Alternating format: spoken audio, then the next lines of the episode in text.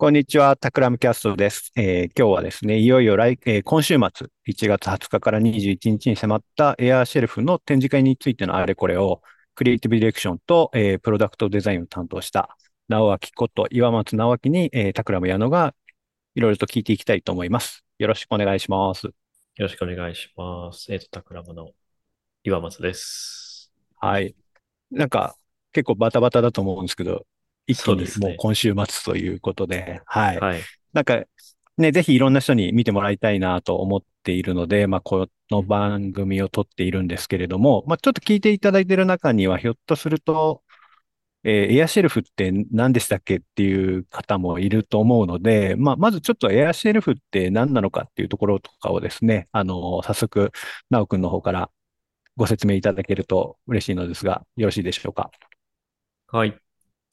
多分この番組のリンクも貼らせてもらうかなと思うんですけど、タクラムのウェブにも掲載させてもらってますが、えっと、平安振動工業さんと、えっと、タクラムのあのコラボレーションブランドとして発表したのがエアシルフというブランドになりますと。エアシンドさんは、えー、突っ張り棒で有名で、まあ、リーディングカンパニーと言っていいんじゃないかなというところで、まあ、世の中で売られている突っ張り棒の多分おそらくトップシェアメーカーなのかなという形ですと。で、そこからあのご依頼をいただいて、今回はあの突っ張り式と言っていいのかわかんないですけど、まあ、壁に穴を開けずにどうやってスッキリした棚をつけられるかみたいなところにちょっと挑んで、まあ、それを実現する家具をデザインさせていただいたという形ですね。割とこう、えー、ここでちょっとビジュアルが見れないので、まあ、またちょっと、えっと、 show note の方にリンク貼っておきますけど、結構ね、すっきりと、すごく白い、もうほぼなんか空間に溶け込むような感じのデザインですよね、これ。なかなか素晴らしいなと思ったんですけど、なんかこう、それ意図しているエアシェルフの名前に意図しているとことも関連するんでしょうか？そうですね。ありがとうございます。なんかこう、棚を作ろうという経緯みたいなところは、あの、トークもあるのでそちらでも触れるかなとは思うんですけど、えー、普通の棚ってやっぱりこう、物を置こうと思うと、まあ、例えば本が増えてきた、物が増えてきたっていうのは棚が必要だって言って棚を探すんですけど、なんかこう、大きい棚をつい置きたくなってしまうんですけど、こう、大きい棚を置こうとするとやっぱり床面積が必要だし、まあ空間を圧迫する。で、あと高いところまで背の高い棚を置くと結構こう、心理的な圧迫感も結構大きいので、うん、なんかこう、床置きの棚で、あと、一回置いちゃうと動かせないので、結構躊躇して買えないみたいな話を、うん、えっと、またクラブの他のメンバーともよく知ってたんですけど、で、とはいえ、やっぱり、あの、やっぱりね、海外の有名な壁掛けシェルフだとか、なんかいろんなものあると思うんですけど、海外だとやっぱ壁にあのネジで留めするのが普通なので、それを前提にデザインされているものが多くて、まあ、デザイン性も高くてスッキリしているものは多いんですけど、やっぱり日本の家の状況だと、なんか、まあ賃貸だとそもそもね、あの、ネジで穴を開けるっていうのが難しかったりだとか、あの、まあ持ち家だったとしてもやっぱり壁に穴開けたくないみたいなところがあったりするので、なんかその、大きい、ある程度収納力があって、かつ、インテリアとしてもスッキリしているんだけど、壁に穴を開けなくていいっていう、このわがままをどうやったら実現できるかみたいなところを考えたときに、まあ、エアシェルフという名前にも込めてるんですけど、まあ、シェルフなんだけど、まあ、空気感をあるというか、あの、浮遊感のあるようなシェルフを作れないかな、みたいなところで作ったっていう感じですね。デザインされた。はい、なるほど。いや、壁に穴開けないって結構でかいですよね。まだ僕も賃貸暮らしではあるんですけど、まあ2年に1回とか、まあ長くてもね4年、6年とか、うん、まあ割とある程度の頻度でこう引っ越しもするし、その都度、なんていうんですかね、壁の面積っていうんですかね、幅というか、いわゆる窓から、いわゆるその壁となっている部分のスペースが変わったりするじゃないですか、引っ越しすると。はい。そうすると、穴幅が合わないと。結構いろいろ悩みが大きいんですけど、これ結構なんか僕すごいなと思ったのは、いわゆるその支柱に対してこう棚がこう、いわゆる後付けしていくことで、まあなんですかね、あの、空、中空、空中棚的なものになると思うんですけど、これ、いわゆるある種横に連結することもで、棚、棚板を連結していくこともできるんですよね、これって。そうですね。あの、いわゆるユニットシェルフみたいなものだと、その、なんて言うんだろうな。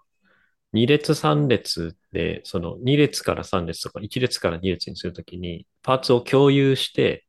あの、うん、大きいユニットに組むんですけど、これは横に並べるだけって感じなんですね。うん、なので、同じものが横に並ぶんですけど、柱が左右じゃなく、左右に2本ずつじゃなくて、真ん中に1本しかないので、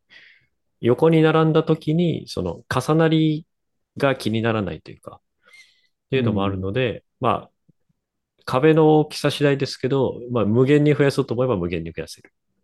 うんうんうん、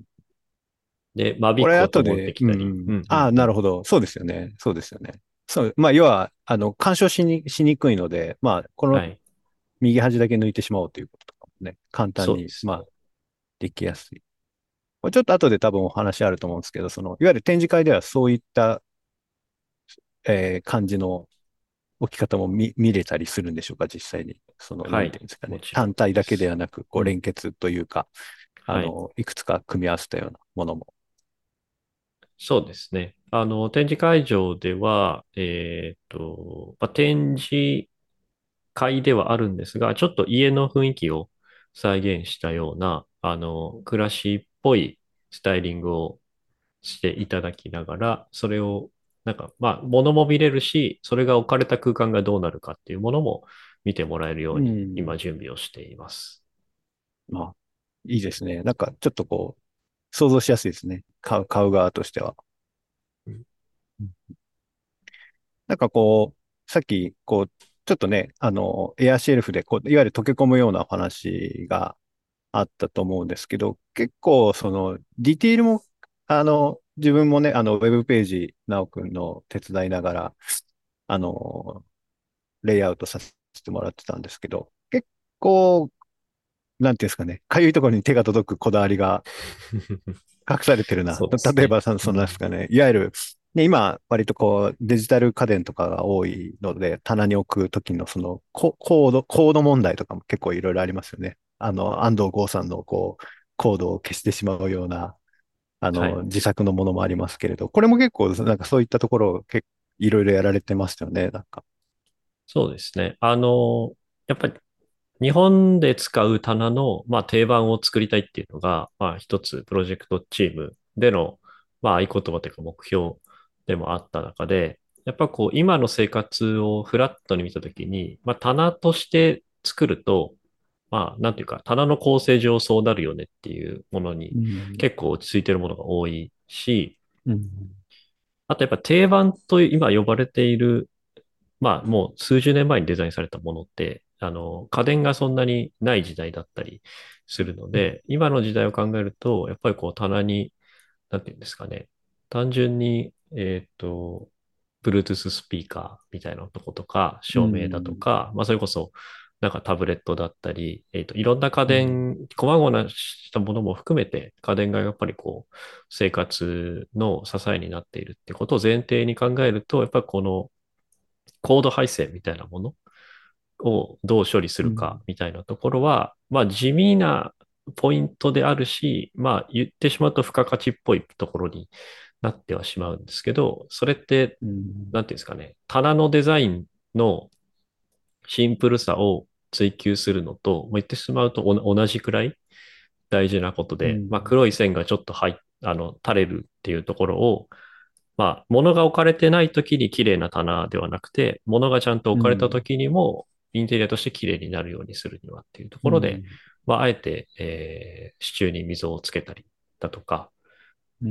ていう処理を結構細かくやっているという感じですね。ここのあたりは、うん、あの、ウェブでも、あの、拝見いただけますし、うん、実際、ものを見てもらった方がおそらく伝わるかな。わ、かりやすいですね。はい。僕、個人的には、電源タップが隠せるっていうのがね、すごく嬉しいなと思います。まあ、まあ、コードはね、なんか、いかようにもね、うん、工夫次第でどうにかなるけど、やっぱタップってなかなかこう隠しにくいなっていうのがやっぱりあったんで、うん、その、そういった専用の、専用のって言っていいんですかね？棚、棚板も、えー、オプションとしてこう用意されているので、ちょっとこう、今の話を聞いて気になった人は、ぜひ、ね、実物を見てもらうと、よりわかりやすいかなというふうに思いますね。うん、なんか、いや、これはそう。結構、いわゆる生活者の目線でデザインされてるなっていう感じがしますね。うん、なんかそれ以外にこう、な、なおくんの方でこだわったところとかってなんかありますか？えー、っとですね、結構サブアイテムなんですけど、まあメインのところはもちろん、うん、あの、がっつり、もう細かいところまでやりきっているんですけど、うん、実は一番、一番っていうか気に入ってるのが、あの、ブックエンドを作ってるんですね。ああ、はい、ありますね。うんうんうん、はい。で、これは今話していいのかわかんないですけど、うん、あの、センターに支柱があって左右が、まあ言ったら壁も支柱もないんですよ、はい、この棚って。うんうんうん、なので、物を置いた時に横に倒れないかなみたいな、それこそ本を置いた時に倒れないかなみたいなところ、やっぱ絶対ブックエンド必要だねっていう話があって、えっと、作ってはいるんですけど、ブックエンドってこう、置き方をちょっと間違えると、あの、ちょっと横にずれて、あの、ずりずりずりっていったりとか、使ってるうちに、棚の奥の方に行ったりするじゃないですか。はい。それを、あの、横にも、なんかずれないし、奥にもずれないように、えっと、見えないところで固定する、あの、構造を今回作っていて、あの、この、この棚専用のブックエンドとして作ってるんですけど、これがですね、もう我ながらに結構使いやすいというか、なんか今までなかったなっていうところで、今、あの、モニターさんっていう形で数名の方に完成品を使っていただいてるんですけど、なんていうか、はい、このブックエンブックエンドに言及してもらえていることが結構 あってですね、すごい嬉しいなと思って。それは、こう、なんていうんですかね、ウェブページ作っていて気づかなかったところなので、僕もじゃあ現地で見てみようかなと思います。はい、ブックエンド、その、いわゆる本が置けるっていうのもかすごいなと思い思いましたけどね、これ自体。うん、うん、突っ張り棒ってどうしてもね、ね、あの、強度的にそこまで重いものが置けないとか、まあそういったものが多分これまで多かったと思うんですけどね。なんか、そのあたりの、こう、デザイン上の構造の部分とかもね、結構こだわってるんだろうなと思うので、はい、それはね、やっぱりなんか、あの、20日の日にちょっといろいろトーク用意しているので、はい、えー、実物を手に取りながら多分デザイナーの直くんが皆さんの前で説明いただけると思うので、プロダクトデザイン好き、プロダクトデザイナー志望の方とか、ぜひという感じなんですけど、まあ、あの、一つ数字だけ言っておくと13.5キロ、1枚あたり13.5キロ。1枚あたりが、えっと、10キロですね。10キロキロで13.5ミリですね。厚みが。5ミリ。あ、13.5ミリか。失礼しました。はい、うん、いや、これが、そうですね。ありがとうございます。ここもかなりのこだわりポイント、かつ、平安振動さんの、まあ、あの優秀なエンジニアの方とのやりとりだからこそできたところかなと思うんですけど、うん、やっぱり棚ってこうほっとくと、あ厚くしちゃうんですよね。あとは、なんていうか、造作の棚だったとしても、まあ、いわゆる特注で作っても、あの、木の板厚が結構規格があるので、うん、厚い板を入れちゃうと、まあ、一気に、まあ、インテリアが、まあ、なんていうか、すっきりしなくなってくる。ちょっとこう、悪悪目立ちしてきちゃうっていう感じですかね。で、今回は平安振動さん、あんまり喋りすぎるとあれですよね、トークの内容があるんですけど、うん、全然あの、大丈夫ですよ。アルミの押し出し材で棚を作っていて、うん、白いのでちょっと材質が今分かりにくいと思うんですけど、うん、あの、まあ、アルミなので薄いけど、重いものを置いてもたわまないんですよね。たわまないように構造を作っていて、まあ、垂直水平が重いものを置いてもずっとキープできるっていうところと、あと柱の固定方法も今回あの独自にあの開発したもので、まあ、こういうシェルフってやっぱりあの重いものを置かないでくださいとか、耐荷重が2キロしかありませんみたいなところが結構普通だったりする中で、なんかそれっってこう、棚に合わせて置くものを選ばなきゃいけないっていいんだっけっていうところ。まあ、もちろん、あの、これだけ置ければいいっていうシーンであれば、あの、例えば、あの、耐荷重低くてもいいと思うんですけど、うん、部屋の真ん中で、ど真ん中で、例えば3列で使ってインテリアを作ったりだとか、まあ、デスクの脇に置いてるときに、ちょ、ちょっと本をこう、どさっと置きたいときってあるじゃないですか。うん、はい。なんかそ、その時に、これを置くと倒れそうかなって思うこと自体が、まあ、ストレスなので、うん、なんかこう、パッと置いても耐えられるような耐荷重を、その耐荷重を諦めないっていうのは結構こう、ポイントとしてありましたね。うん、なるほど。耐荷重を諦めないって、なかなか一般じゃないんですね。あと、な、なおくんがこう、さらっと、こう、平安振動さんの優秀なエンジニアがというふうにおっしゃいましたけど、はい。平安振動さん実はこれね、あの、突っ張り棒としては、半世紀以上、こう、突っ張り技術を、こう、追求しているというふうに、あの、記事を書くときに調べたんですけど、まあ、だからそれだけ長年培ったこう技術とかもね、お持ちだから、こう、成し得たところもあるのかなというふうに思いますね。なんか、結構ツイッターとかで、この、えー、情報が解禁になった時に、ポストしたら、結構いろんな方がね、反応してくださってたので、あの、もう見ずに買ってくださる人もいると思いますけど、見てから買いたいって人はね、なんかやっぱりあの、そうですね、うん、この展示会って結構いい機会かなというふうに思いますね。うん、なるほど。これ、ちなみに結構タクラムだとチームで動いたりするケースが多いんですけど、これ結構なかなかレアなケースですよね、実は。そうですね。あの、うん、まあ、基本はベース私一人で、あの、進めさせていただいていて、まあ、あの、うん、長いプロセスになるので、うん、まあ、じっくり、まあ、コミットする人を一人立てるという形で、あの、僕が入らせていただいていて、まあ、部分的にあの、いろんなやっぱりプロフェッショナルがタクラムにはいるので、あの、その方々とちょっと一部的に協業しながら進めていたという感じですね。これやっぱりこう、僕の地図、地図術はあれですけど、あの、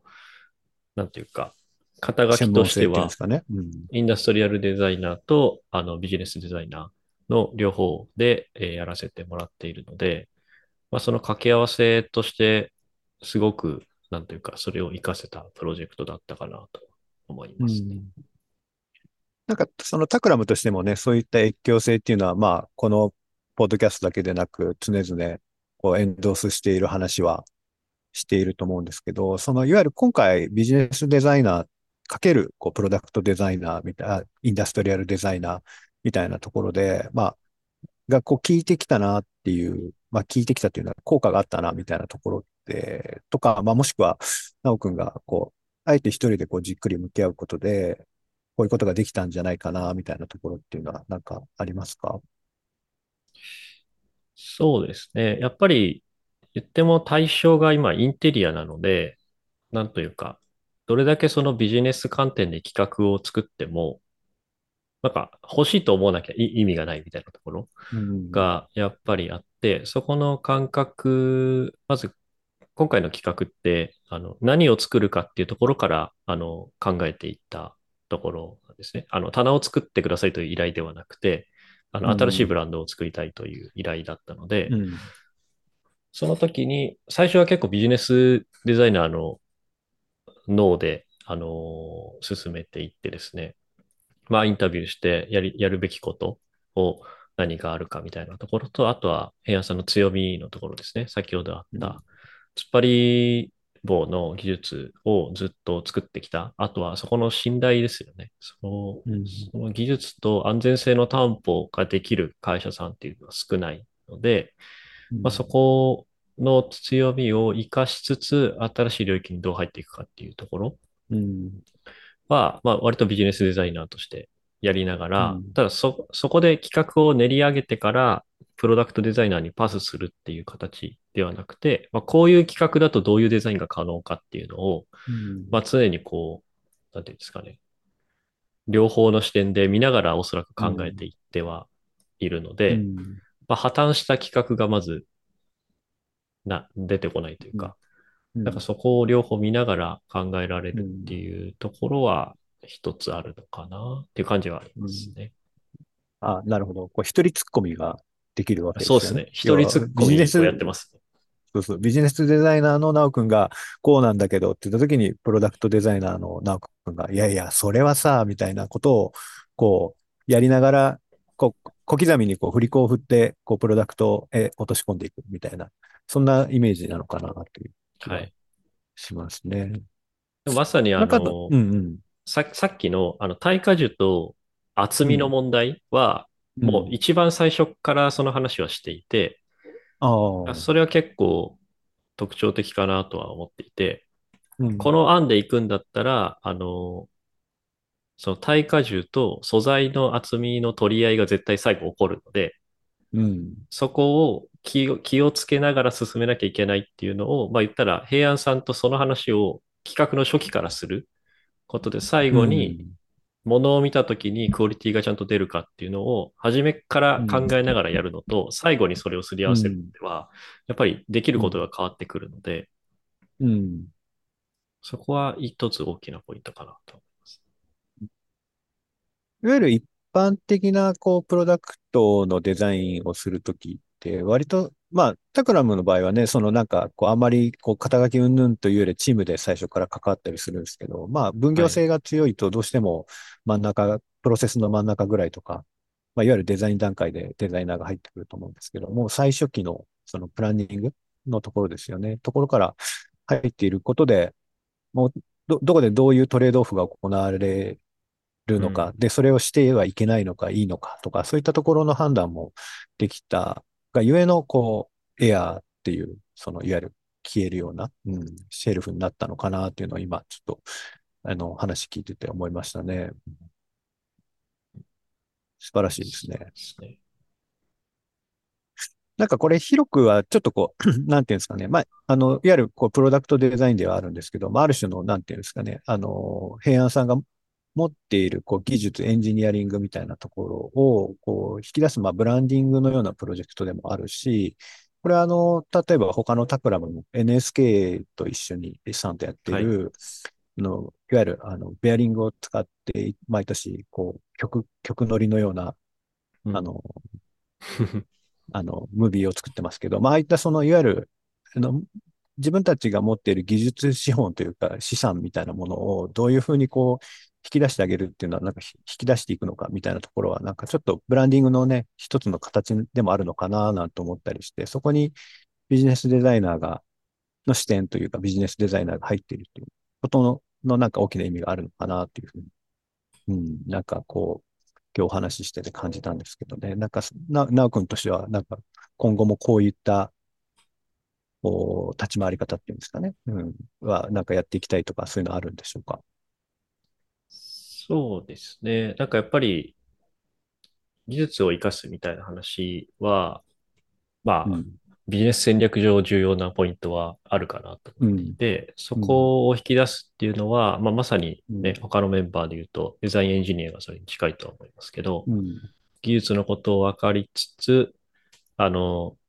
まあ、クリエイティブな観点でどうそれを捉えるかみたいなところだとか、ビジネス的に見るとこういうポイントがあるよねっていう、まあ、新しい視点で技術を見見直すことで、なんかこう別の文脈だったりだとか、まあ、今の時代に合わせる形で発信し直すだとか、社会にインストールしていくっていうのは、あの、まあ、僕以外のメンバーも含めて、タクラムとしてはかなり、えっと、得意な領域なのかなっていうところがありますね。で、もう一つやっぱ大事だなと最近すごく思ってるし、このプロジェクトでもそうなんですけど、うん、やっぱりあの、どうやってビジョンを体現するかっていうところが、なんか今の時代もそうし、これからはかなり重要かなというふうに思っていて、うん、なんていうか、今までは、まあ、ある技術をどうやって活かせばいいかっていう話は結構多かった。まあ、イノベーションの文脈で多分そこは多いかなと思うんですけど、やっぱり企業がなぜそれを作るのかっていうことに、社会全体もユーザーも関心が向いている中で、まあビジョンだけ語って実際作っているものは何なんだっけみたいなことにならないように、まあビジョンって言っていることをどうやってまあ、もので体現していくか、商品で体現していくかっていうところは、うん、えっ、と、これは逆に言うと、こう、ビジネスデザインの文脈も必要だし、まあ、デザインの文脈も必要だし、うん、まあ、技術の文脈も必要だし、うん、まあ、いろんな文脈でそのビジョンを紐解いていく必要があるっていうところは結構面白い分野だなと思っています。うんうん、そうですね。確かに、その、いわゆる概念、思想哲学みたいなところをどのように、こう、まあ、ね、サービスであればサービス、プロダクトであればプロダクトみたいなところの、この、まあ、ある種の抽象と具体の、まあ、まさに振り子ですよね。なんかそこをどういうふうにデザインしていくのみたいなところは、多分ね、結構今後大きな役割を、特にね、今ビジョンとかパーパスとか割とこう世間では盛んに言われているので、うん、結構大事なことに、まあ次のフェーズとしてね、大事なところになってくるのかなっていうのがね、なんか、あの、このエアシェルフですとか、まあ NSK のプロジェクトとか見ていても感じるところですね。うん、このあたり結構当日は、あれですよね、あの、後でお話ししますけど、えっ、ー、と、20日の6時からのトークでは、平安振動さんの代表の竹内さん、はい、竹内社長と、あと、タクラムから金谷さんですね、田川金谷が、えー、来て、直くんの3人で、このあたりを結構深掘りしていくような形になるんですかね、ビジョンあの、平安さんのビジョンから、このプロダクトが生まれるまでの話を。はい。はい、そうですね。楽しみですね。あの、うん、ちょっとだけ頭出しをすると、うん、先ほどあの、シェルフを作ってくださいっていう依頼じゃなかったってお話をさせてもらったんですが、はいはい、初めはあれなんですね、平安さんもあのビジョンを新しく作られたタイミング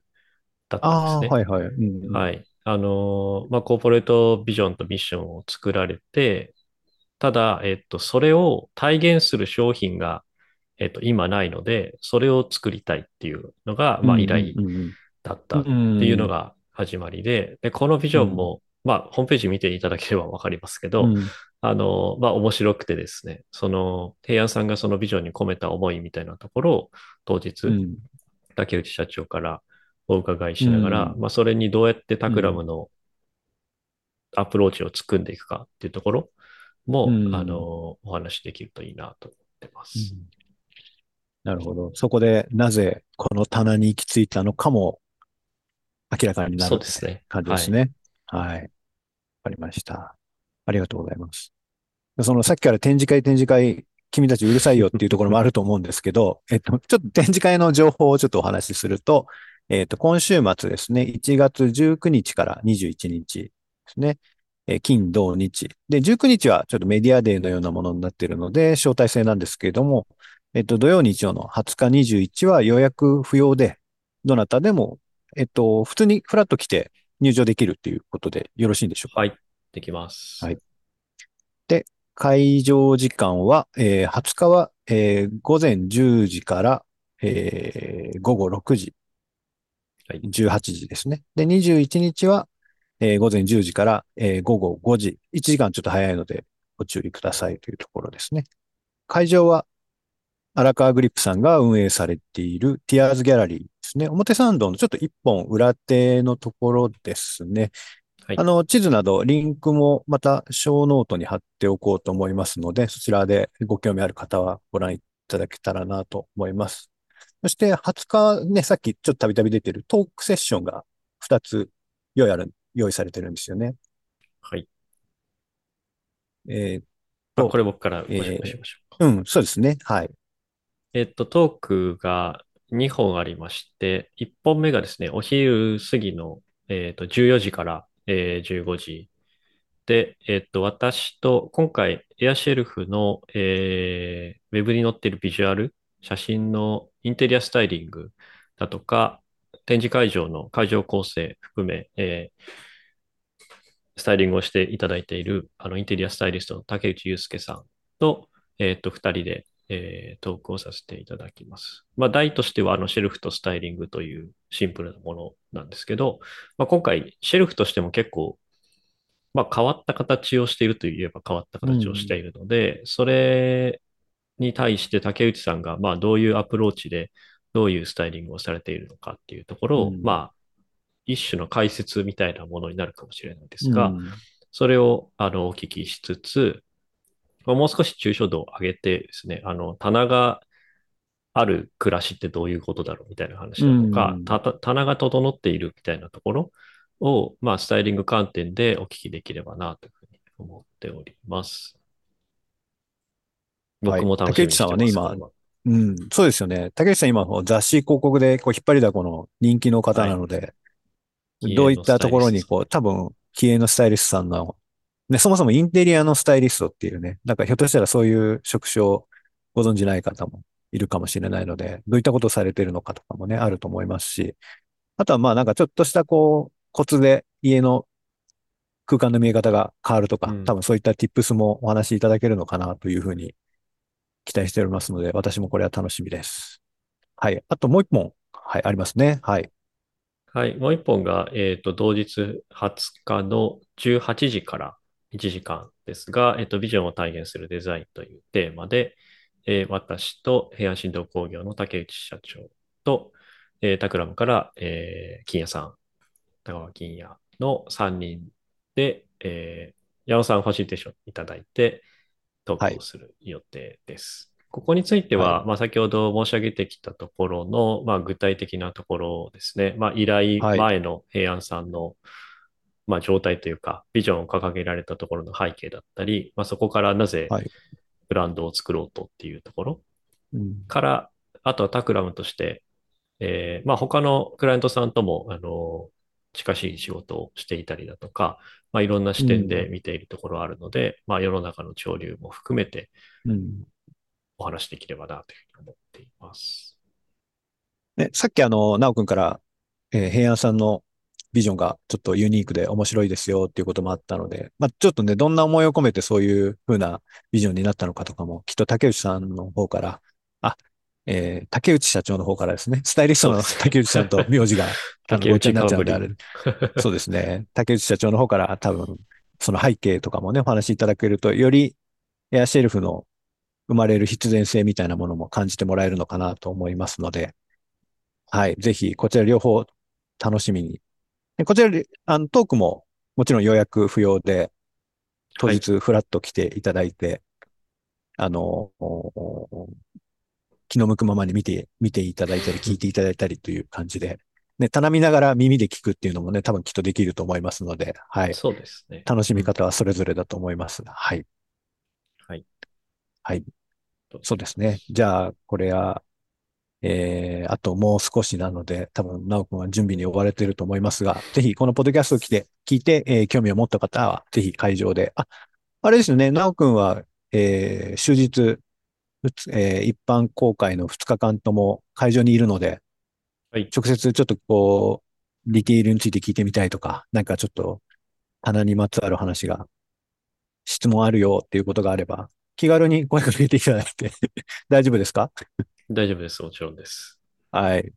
なので、ちょっと、どんなプロダクトデザイナーの仕事とは何かっていう抽象度の高いものから、はい、棚の話まで全部お答えできると思いますので、